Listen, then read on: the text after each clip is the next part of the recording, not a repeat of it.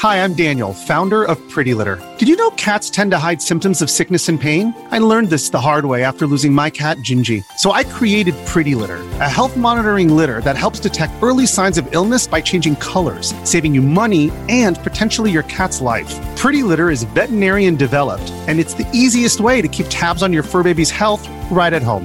Go to prettylitter.com and use code SPOTIFY for 20% off your first order and a free cat toy. Terms and conditions apply. See site for details.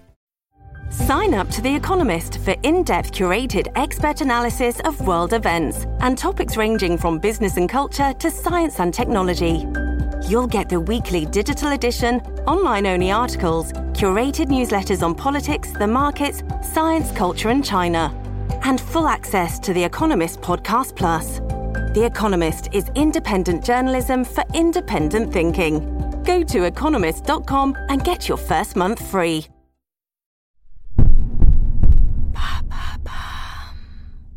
What is Tetris? Thanks for asking.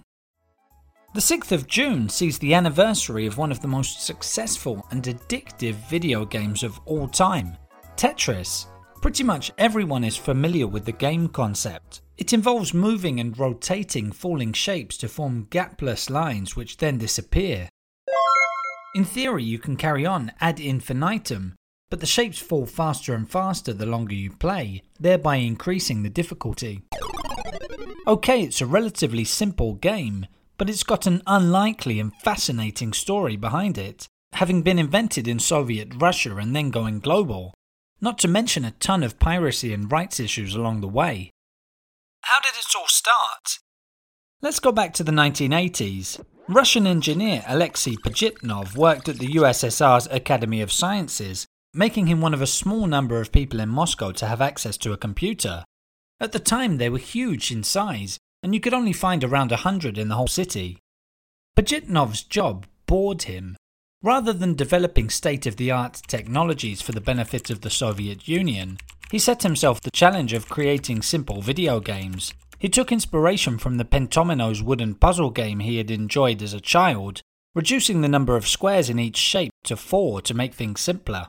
That's where the name Tetris comes from, with tetra being the ancient Greek word for the number four, combined with tennis, which was Pajitnov's favourite sport. And that was how we got the first version of Tetris in 1984. At the time, graphic interfaces didn't exist, so the shapes were illustrated using square brackets, with the end of each line displayed as an exclamation mark.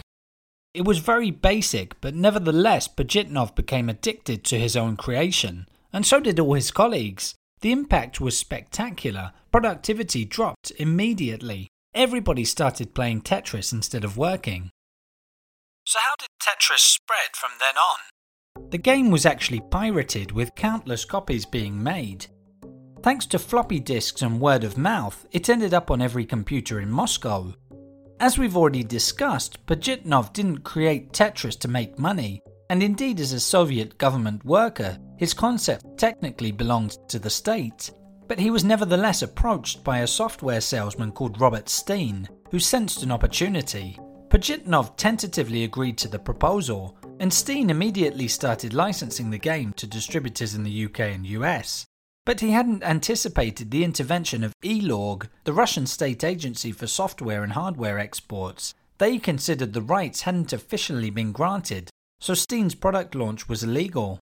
But by that point it was too late. Many different companies had already created their own versions of Tetris. These included Nintendo, who were looking for a game to launch their newest handheld console, the Game Boy, and Atari, who had signed a licensing deal with UK distributor Mirrorsoft. This all led to tense negotiations between Elorg, Atari, Mirrorsoft, and Nintendo. Following a long legal battle, Nintendo secured the home console rights, meaning the hundreds of thousands of copies of Atari's game were now rendered useless. And the rest is history. Tetris was released on Game Boy, and Nintendo included a copy with every console sold in the US. There you have it. Now you know what Tetris is. In under three minutes, we answer your questions. What would you like to know about? Use the comments section to send us your questions.